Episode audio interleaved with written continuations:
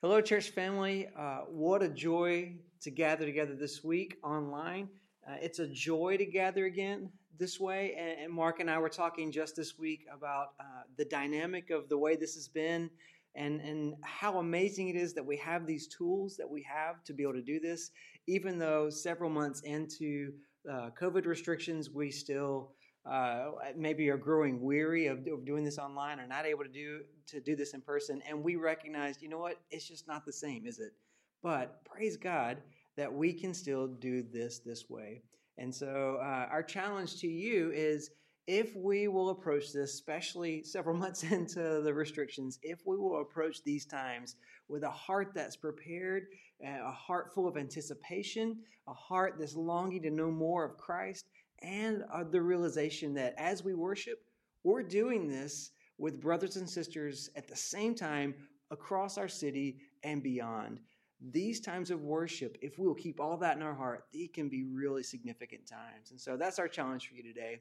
Well, today we're continuing our study in First Corinthians. And uh, the last few weeks, I tell you, we've had to buckle up our seatbelts, haven't we, in, in this study? And uh, within this, this study, we're moving into a section now that we're entitling living as light, how the gospel changes everything. And as we look at chapter 8 today, we're going to be specifically looking at how the gospel changes the way that you and I, members of the body of Christ, live life together. What's the dynamic, and how how do uh, the all the implications play out of my life and your life when they collide? When when we all live in light of the liberty we have in Christ, how does that affect one another? And if you have your Bible, you can go ahead and be turning there to 1 Corinthians chapter 8. We're going to look at the whole chapter today, and the words are going to be up on the screen. They're going to be over in the live chat feed. They're going to, there's going to be a tab with scripture. I mean, you may have a physical Bible. The, the words are going to be there for you today. So uh, take advantage of that. Read along with me.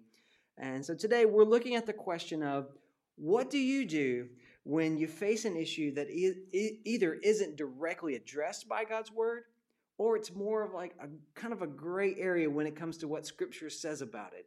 There's no real definite yes or no. And so that's the situation that the apostle Paul found himself in as he wrote 1 Corinthians chapter 8. Now we saw back in chapter 7 that this entire letter from Paul is a response to another letter that was written by this Corinthian church to Paul, asking him questions, wanting to know about some certain issues. And that's why when you get to the beginning of our chapter, in chapter 8, Paul says, Now about food. He's moving on to the next subject. First, it was, So concerning marriage. Well, now, now about food. And Paul's writing this church about specific questions. And that's really helpful for us today because this isn't just some abstract content that he's that he's writing or, or some helpful tips that he think maybe will be applicable at some point in their life. No, he's addressing specific things to help guide them that that as they approach life together, these are some specific things that are going to help them be more like Christ in their everyday life. So let's read this passage together to see what I mean. And, and we're going to read all the way to verse 13, starting in, in verse 1 of 1 Corinthians 8 it says this Now, uh, about food sacrificed to idols, we know that we all have knowledge. Knowledge puffs up, but love builds up. If anyone thinks he knows anything, he does not yet know it as he ought to know it. But if anyone loves God, he is known by him. About eating food sacrificed to idols, then, we know that an idol is nothing in the world, and that there is no God but one, but one.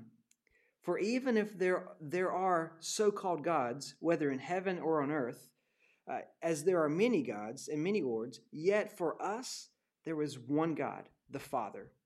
All things are from him, and we exist for him.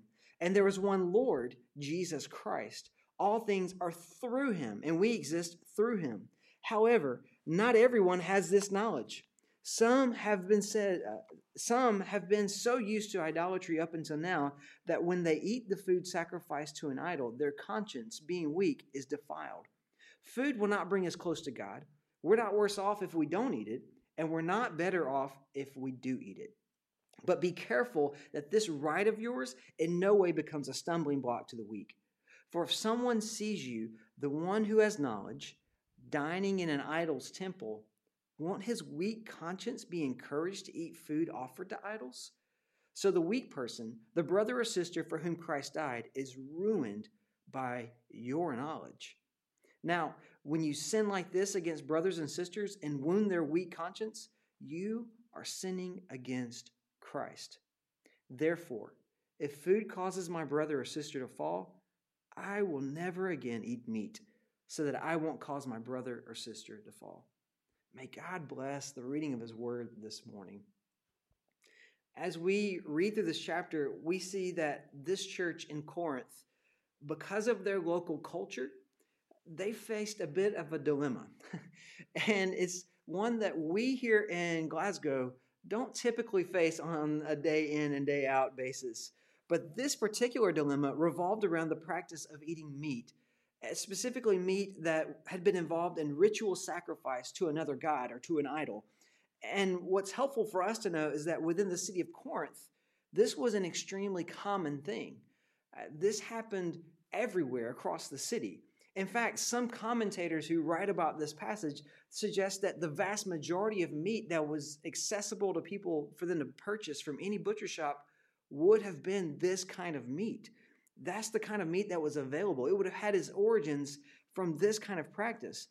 Within temple life in Corinth, animals were commonly sacrificed to pagan idols and pagan, pagan worship. Part of that meat was burned in the sacrifice. A portion of that meat was given to the priest who offered the sacrifice, and still, if there was any left over, that a, a small portion was given back to the person offering the sacrifice. And it was very common for the priest, because of the amount of meat that they were receiving, to sell off uh, a lot of their portion of meat to the local butcher shops. So as you frequented a butcher shop, you're then looking at the meat that had come from the temple. So that that may help us a little bit. And the problem was this this meant that some of the highest quality of meat that was for sale in the local butcher shops were coming from pagan worship rituals. Now, when you went to a friend's house what do you think they offered you to eat? Or if you went to the butcher shop to find your own family something, how how what did you what did you buy? How what did, what could you buy that wasn't this kind of meat? If you went to a local festival or a celebration, what about an important family event, a wedding? What do you think was offered? On top of all of that, most of these temples had dining halls like cafes where or public spaces where, where that were open to the public where people would come and dine, they would sit and eat and they would enjoy meals together. So even if you weren't worshiping there, you could go and have a meal and just like you would any other restaurant or cafe. So meeting up, even to simply have a catch up was a normal practice for people in Corinth, like it is for us here. And as a follower of Jesus living in this city, what were you to do? Do you just get on with it and just don't even think about it? Or do you eat in these dining halls, even though they were part of temples dedicated to pagan worship? These issues that are being asked about here are they're, just, they're not just side issues. They're not just preferences. They, these were difficult matters for this church, and they were wrestling with what to do. And, and it impacted the fundamentals of life for this church community. And the ethical problem with all of this is that some in the church had, they, they had this with the association with meat sacrificed to pagan deities. And, and within the pagan worship in Corinth, it was commonly thought that demon possession happened through eating meat. and the way to get rid of that was to go and have meat sacrificed to idols. So that's that's created this whole dynamic then. So I'm now eating meat that everyone else sees it and they think, well, he's had it blessed by the priest so that it's good. Well, that doesn't really go hand in hand with what we know about following Jesus, does it? So, therefore, if you could go and have meat purified at a temple, it would be okay in the eyes of, of the public. So, what we can infer resulted within this church community was a discussion, and that's to be polite. It was a disagreement and a pretty sharp one at that because of what it, it impacted, which was all of life. For some who had come out of pagan worship and turned to Christ, this would have been especially sensitive, as you can imagine. Partaking in food that had gone through these kind of rituals or eating in these dining rooms was bothering their consciences because of their past life. Now, this isn't hard for us to understand. Just like someone coming out of alcohol addiction who then is encouraged by a brother or sister in Christ to embrace freedom in Christ, that it's okay in moderation because of your freedom in Christ to partake in alcohol, it, it, that could easily lead, lead to a slippery slope, couldn't it? And as you can imagine, for many, this was a difficult position to be put into. For others, they obviously looked at this situation and they wondered whether or not this was damaging their witness before others in the community. If people in the community saw them eating in pagan worship dining halls, or if they saw them eating meat that had been uh, associated with pagan worship, how, what does that do for their personal witness as they live a life before Christ?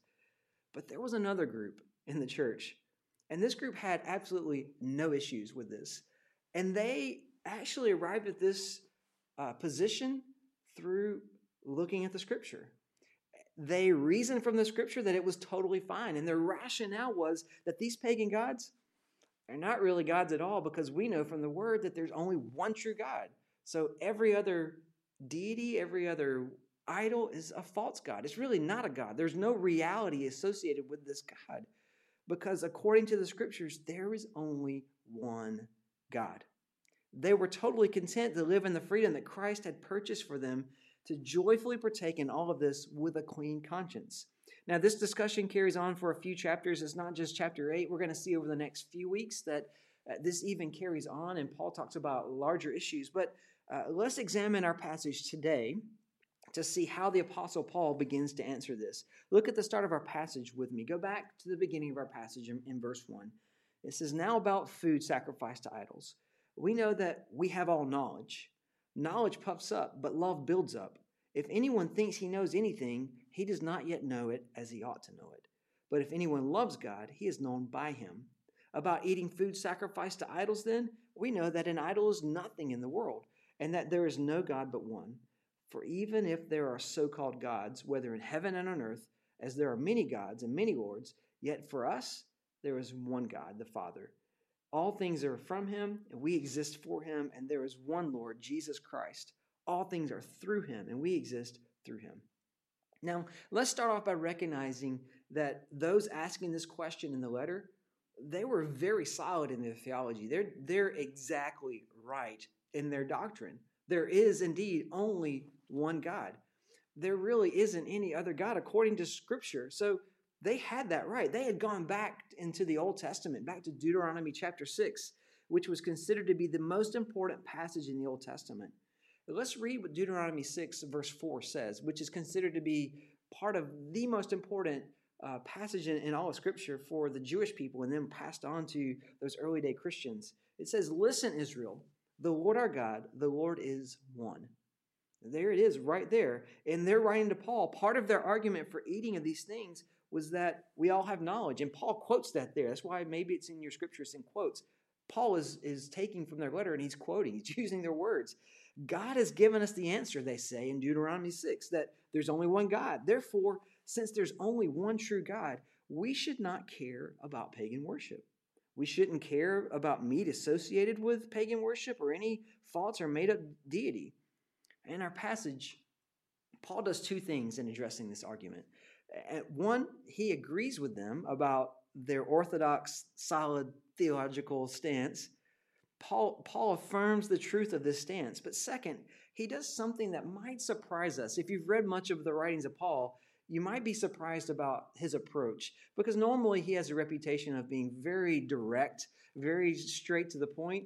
I mean, he even has strong words for different churches at different times, yet he's gentle with them he he's very gentle with them. He tries to help them have a larger perspective. It's not the case here that he's very stern with them. Instead, and, and I have to wonder if this is because he believed they genuinely wanted his help in this issue. He's patient with them and gives them some amazing content to think about. He does this in a couple of ways. First, he points out in verse 2 of their position, and this is the strongest of, of his response to them. And he doesn't come right out and say they're arrogant, but he does point to their arrogance very gently. He says, If anyone thinks he knows anything, he does not yet know it as he ought to know it. He, he gently says, you say you know all things, or, or, and they weren't claiming to know everything, but they were claiming to have a very solid knowledge of the faith. He's saying, you say you know all things. Well, that's a mark of really of arrogance, and it's a mark of you really don't know as much as you think you know. Uh, because if if any of us who have been long in the faith for very long, if, if there's one thing we can attest to is the more we know, the more we learn how little we know. And so here they are professing that they have got this issue figured out. And basically, he says that the person who thinks they're wise truly doesn't see how unwise they are. But he's also gentle with them down in verse 3. There he helps them by actually developing their own argument. He, he takes it even further. He, he, he takes what they have stated and he says, let's, let's expand this a bit. And he, he goes and he doesn't just take verse 4 of that passage. He says, let's, let's keep reading the next verse of this passage. Uh, because what's more important than simply knowing truth or having knowledge is loving God and being known by Him. And he points that out by the very next verse. Deuteronomy 6, verse 4 says, Listen, Israel, the Lord our God, the Lord is one. And verse 5 says, uh, And you shall the, uh, love the Lord your God with all your heart, with all your soul, with all your strength. Though having knowledge about God and the things of God is really good, truly understanding and knowing the things of God means approaching truth from a place of love. Here's the issue that we'll be able to easily relate to today. This isn't a debate about abstract ideas. this isn't about being right or wrong. It's not about winning an argument. That's because the answer to all of this impacts and involves real lives and real people. Paul's not just writing to a group, a faceless group of people about what's right and what's wrong. He, he's, he knows these people He's lived life with these people. He's dealt with these people. Uh, and he knows that they love one another, even if they struggle to do it well at times. It's easy for us to be so convinced that we are right about something that we then fight to win instead of remembering to love. Uh, you see that in marriage relationships all the time.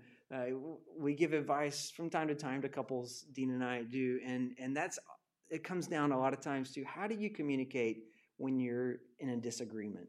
Do you fight to win, or do you or do you uh, exhibit patience with one another? Do you are you long suffering with with your marriage partner? Um, do you give them love, demonstrate love to them? And this goes for how we think we should pursue loving God. It's easy for us to be convinced of this.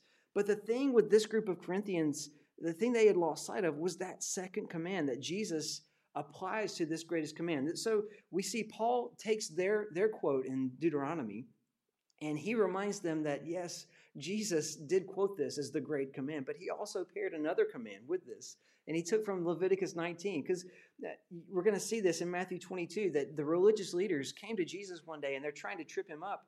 And uh, they posed this question to him Teacher, what's the greatest command in all of the law? and they're hoping for Jesus to have a misstep. But instead, Jesus goes back to this passage in Deuteronomy, and then he pairs this other passage. Look at this with me uh, from uh, Matthew 22, starting in verse 37.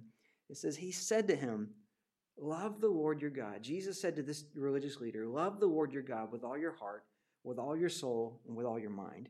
This is the greatest and most important command. The second is like it love your neighbor as yourself.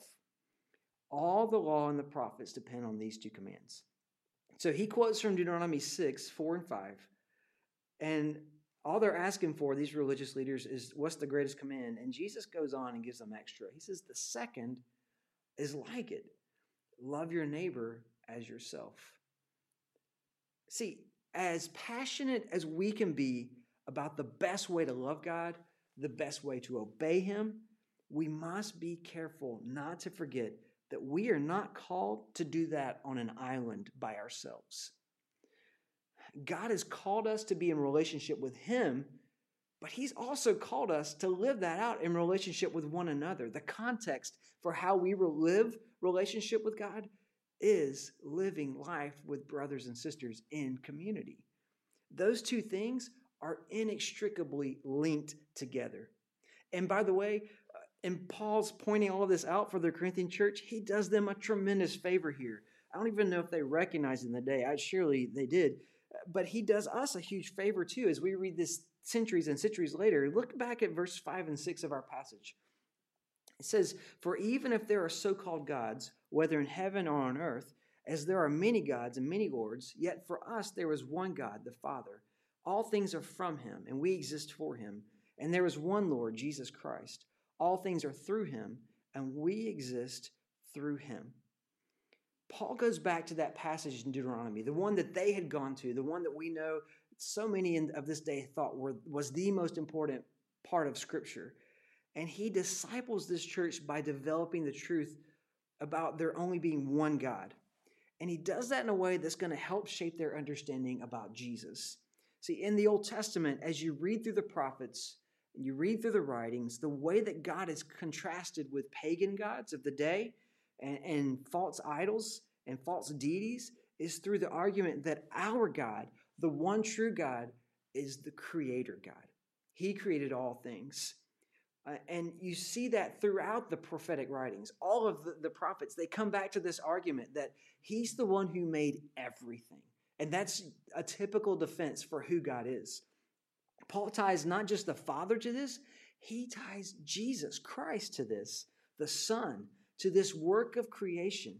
He says that God is the only one because he is creator. He says, You're right, there's one God, but then he includes Jesus in that definition of being one God. So when you read through the book of Proverbs, uh, you find that the character trait of wisdom is, is talked about a lot and, and almost personified and, and it's beautiful writing. But then something strange and mysterious happens as you start in chapter one and you're reading about wisdom and wisdom speaks and you're you're trying to figure this out. Verse 8, there's like this hinge point in this change, and wisdom stops being just this character trait and it mysteriously begins to be tied to God's creative power in creation. Wisdom goes from being a character trait to being almost a person. It appears that suddenly is a person, and it's absolutely fascinating. It's confusing, it's interesting, but it's only confusing if you if, if, if you don't look at this in terms of who Christ Jesus is. Paul uses the same language from Proverbs 8 and verse 6 of our passage as he ties Jesus to that personification of wisdom in the book of Proverbs. So what Paul does, just to, just to put all of this together, is he goes to the most important part of the Old Testament, Deuteronomy, and he says, yes, there is only one true God. And Paul incorporates Jesus into that definition of one God. Then he does the same thing with the prophets as they argued for God being the one who created everything. And, and that's who we serve as we worship Jesus. And then just to round off the rest of Scripture, the, the rest of the genres of Scripture, Paul takes from the wisdom books and he shows that even there and in every place, Christ is part of that definition of the one true God. And to tie all of that together, to, to, for us to see how this fits, Paul agrees with their initial assertion that there is one God, but he makes it clear that Jesus is incorporated into that definition of God. Paul also reminds them that it's not just about knowing things about how to obey God.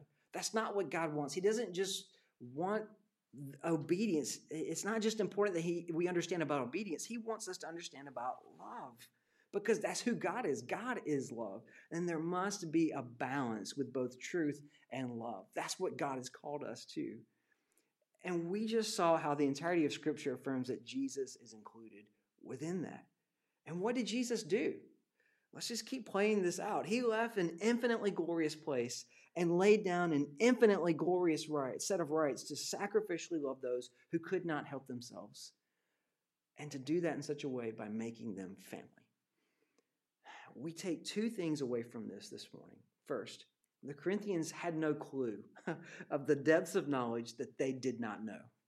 Uh, I mean, in these two verses, Paul humbly demonstrates a depth of understanding that reveals the infancy of their knowledge about all of this. It just goes to show that even when we think we have it figured out, in God's grace, He has a way of humbling us so that we draw nearer to Him. And second, Let's think about this. If Christ was willing to go to such great lengths for us, why wouldn't we be willing to sacrifice for one another? Even if that means giving up some of our liberty that we have in the freedom of knowing Christ, all for the sake of caring for the body. By answering the Corinthians in this way, Paul's trying to help them see that in their theological understanding of all of this, there's still so much more to learn. Yes, you and I do have some knowledge that we've been given from God, but do not become arrogant in that knowledge.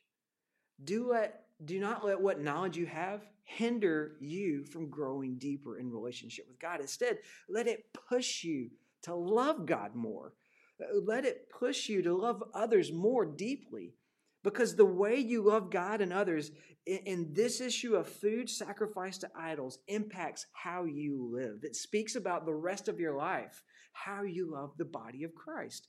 And this is especially important as we remember that all of this is surrounding an issue that for Corinthians, Scripture does not explicitly speak to. Throughout the Old Testament, God is continually reminding his people, though. Think about this. He's warning them not to associate with idols, not to associate with idolatry or with any of the practices of those things. He tells them to go so far as not to even uh, intermarry into peoples who have those kind of practices. And we've talked about over the last few weeks the dangers of of believers marrying non-believers and how dis- how difficult that can be and how God forbids that. But here he's continually saying God continually saying things in the Old Testament like I will not share my glory with another. Over and over again, God continues to tell his people that there is great danger in walking that line and, and flirting with that, that boundary of idol worship. And to be clear, idols aren't just things that objects that people go and bow down before. They're also my phone that I pull out and I look about myself about my social news, my social media news feed. They're also money. It's also relationships. It's also stuff. It's also status at work. It's also all these things in life. Anything that takes the place of God Almighty on the throne of our heart is an idol. Participating in such things is a slippery slope towards falling away from God. And God warns his people not to build things in their lives that will bridge into idol worship or things that will diminish our devotion to God. Believe it or not, the way you and I understand this issue impacts the way you and I love others. Paul writes this in the last portion of our passage. Uh, we're going to start in verse 7. He says in verse 7 However, not everyone has this knowledge, this, this knowledge about God being the only God and pagan deities not being real. Some have been so used to idolatry up until now that when they eat food sacrificed to an idol, their conscience, being weak, is defiled. Food will not bring us close to God. We are not worse off if we don't eat. We're not better off if we do eat. But be careful that this right of yours in no way becomes a stumbling block to the weak. For if someone sees you, the one who has knowledge, dining in an idol's temple, won't his weak conscience be encouraged to eat food offered to idols? So the weak person, the brother or sister for whom Christ died, is ruined by your knowledge. Now, when you sin like this against brothers and sisters and wound their weak conscience, you are sinning against Christ. Therefore, if food causes my brother or sister to fall, I will never again eat meat, so that I won't cause my brother or sister to fall. If you love your brother or sister in Christ, then you will not just care about winning a theological debate. You will also care about your stance on this gray you'll, you'll care about how your stance on this gray area affects them. If you truly love your brother or sister, then you'll be willing to sacrifice some of that liberty that you have in Christ for their sake. Remember, this issue is one that isn't directly addressed in Scripture. I mean, if this were murder or theft or, or some kind of other explicit issue, Paul wouldn't be writing like this. But in this case, in the case of those things that are unaddressed, yes, reason it out from God's word, but also let your love for God and your, your faith family guide you. What's most loving for your church family in this instance? Is it to force your liberty upon them? Is it to, to force your preferences upon them? Is it to force them to come around to your position, even though brothers and sisters amongst them, it goes against their conscience? The burden is on the more mature believer at this point to, to sacrifice for the rest of the body. And we're called to lay down our rights and our liberty for the sake of the body of Christ, so that our brothers and sisters grow in love and understanding of and for Jesus. Isn't that what Jesus did for us, though? He laid aside the rights he had in heaven as he took on flesh for our good. Not once did he ever stop being God. Let's be clear about that. But he relied, he consciously chose to rely upon the fellowship he had with the Spirit and with the Father to empower his life here and his ministry here. Instead of relying on his d- divinity as he lived as a man, he relied on that fellowship that he had. So to the Philippian church, Paul writes it this way, starting in verse 5 of, of Philippians 2. He says, Adopt the same attitude as that of Christ Jesus, who, existing in the form of God, did not consider equality with God as something to be exploited. Instead, he emptied himself by assuming the form of a servant, taking on the likeness of humanity. And when he had come as a man, he humbled himself by becoming obedient to the point of death, even to death on a cross. So, yes, grow in your understanding of who God is through, your, through his word but let it let it drive you to love God more. Let it drive you to love others more, which helps you to love God more. We have to remember that truth isn't actually fully truth if it's devoid of love. There must be balance in it. In fact, look at what Paul says that, that our truth without knowledge can lead to down in our passage in verses 11 and 12. So the weak person, the brother or sister for whom Christ died, is ruined by your knowledge. Now, when you sin like this against brothers and sisters and wound their weak conscience, you are sinning against Christ. Having a cavalier attitude to the consciences of others leads to their struggling and potentially even them having deep issues and crises of faith. When you and I are the cause of that, verse 12 says that we're sinning directly against Christ who has purchased them. Did, did uh, did any of you ever have a, a, sibling growing up and who, who just tried to stir you up a, a bit? Uh, I, I know that uh, I, I want to be careful because I know this is going around the world where, where my sibling could see this. Uh, usually in person, my sibling wouldn't see that, but uh, I'll just be bold and say, yes, I had that kind of sibling growing up who liked to stir the pot. But to be fair, it did go both ways at times as we were kids. What did you ever find yourself in trouble though, where your parents had sent you to your room and you weren't to do anything but to sit and think about your, your, your actions, only to hear from the other room your sibling, your sibling had turned on your favorite television show and had begun to turn up the volume just a bit. They maybe turned it up just a little bit so you could hear on purpose. Uh, this is kind of flaunting it. And that's kind of the same concept that we're talking about today.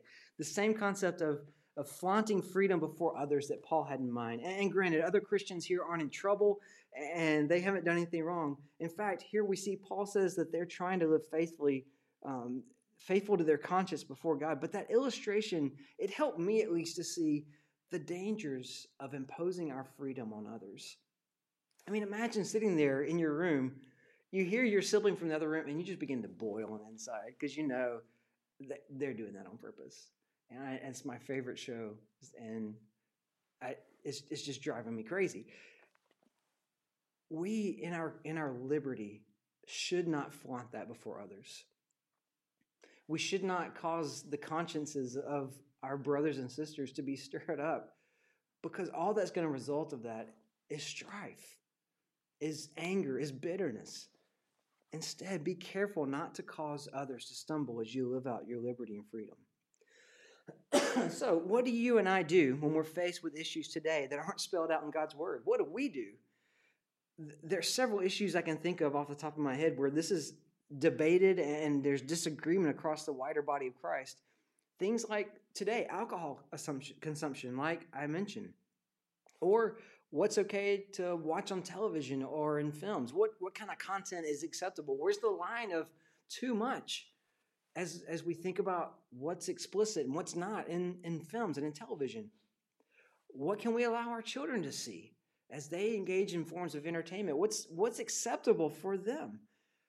What about the question of where the line is on modest attire and how strict you should be on this? I mean, across the body of Christ, God fearing, Christ devoted, gospel minded men and women genuinely disagree on a lot of these issues. So, in general, how do we as God's people approach these kind of topics?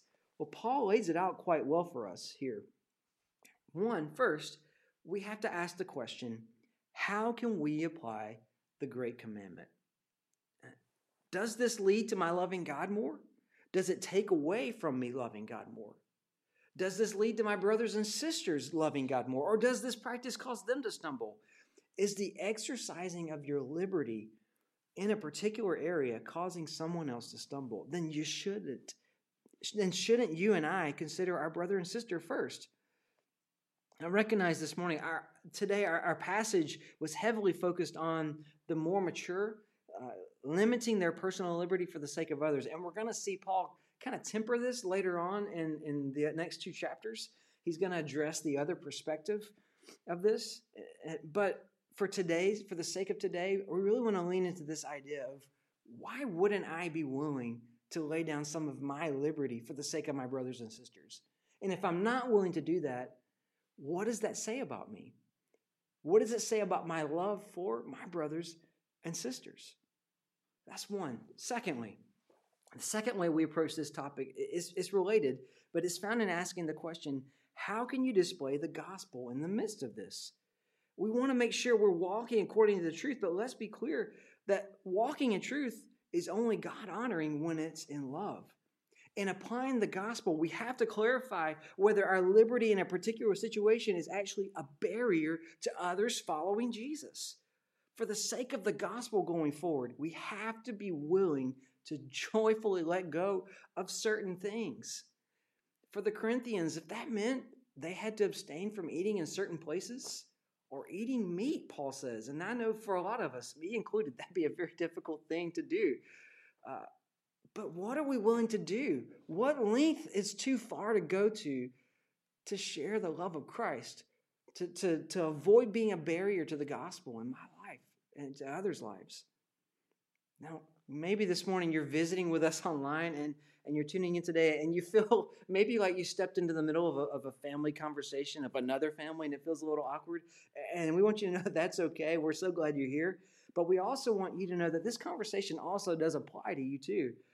And that's because everything we're talking about is coming from the perspective of walking in relationship with God through the person of Jesus. And, and today, if you've never put faith in Jesus as, as having relationship with God, and, and if you've ever wondered what that looks like, we would love to chat with you more about that. And as we read the Bible, we see that even though this world is broken, and every single one of us, every one of us has rebelled against God and his ways, that even though we turned our back on him and shunned him, he still, in his love and his mercy, made a way for us to have a relationship with him through Jesus coming to this earth and living a perfect life and dying to take the price of my rebellion and your rebellion. And, and, he offers us forgiveness freely. He offers us hope and peace. He offers us belonging today if we'll put faith and trust in Jesus today. And if you'd like to talk with someone more about this, or if you'd like prayer regarding this, I invite you to click the button that's going to uh, pop up in the live chat feed that says raise hand, or right below this window that says request, request prayer if you're watching live with us today on one of our live streams. But if you're watching this later, we invite you to contact us. Email us at info at dennistonbaptist.co.uk. Contact us on social media. We would love the opportunity to talk more with you about this. Christian, Rejoice that you're free today. But let's consider how best to apply that freedom as we live in community with the rest of the body of Christ. I close out this morning uh, just turning our attention to our missional communities, which we're going to move to after uh, Paul and Claire come and lead us in a couple more songs. But as we move to our missional communities, I have just a few questions I want to offer as a point of discussion. And, and they're going to come up on the screen here. And the uh, first one is are there areas where you struggle internally because of a difference in convictions for others within the church community? Missional communities, if you're new to us, they're, they're places where we can have honest conversation, and that's what these questions are driving us toward. Secondly, have you reconciled that in your heart? Have you reconciled that in your heart thus far, that there's differences? If so, how? How did what did that look like? Third, is there anyone with whom this has caused either conflict or the harboring of bitterness? And what do you need to do to reconcile those differences? Finally, what are some things that would help us as we think about letting go of some freedoms for the sake of the rest of the body? We invite you to, to have conversation about that today, to dialogue. And here's my challenge. My challenge for you today as you have these conversations with your missional communities uh, is not to spend 20 minutes catching up on the week and the last three talking about these questions and then a prayer. I challenge you, dive right into these questions. Let them be a bridge into your weekly meeting if you're meeting this week. Uh, we love you, brothers and sisters. We are praying for you, and we're so thankful for you. Let me pray as we close this morning. Father, we, we rejoice and we delight in the freedom that we have in Christ freedom from guilt, freedom from shame, freedom to worship you, to worship you in spirit and in truth, to live a life free of the bondage that we used to be in. But God, today we joyfully say that we submit our hearts to you, we submit our lives to you. Lord, and in that submission, if that means we need to abstain from some things in our lives for the sake of loving our brothers and sisters, we want to bring that before you today. Lord, help us to see areas in our lives where this may be happening right now, where we need to change. Make it clear to us today.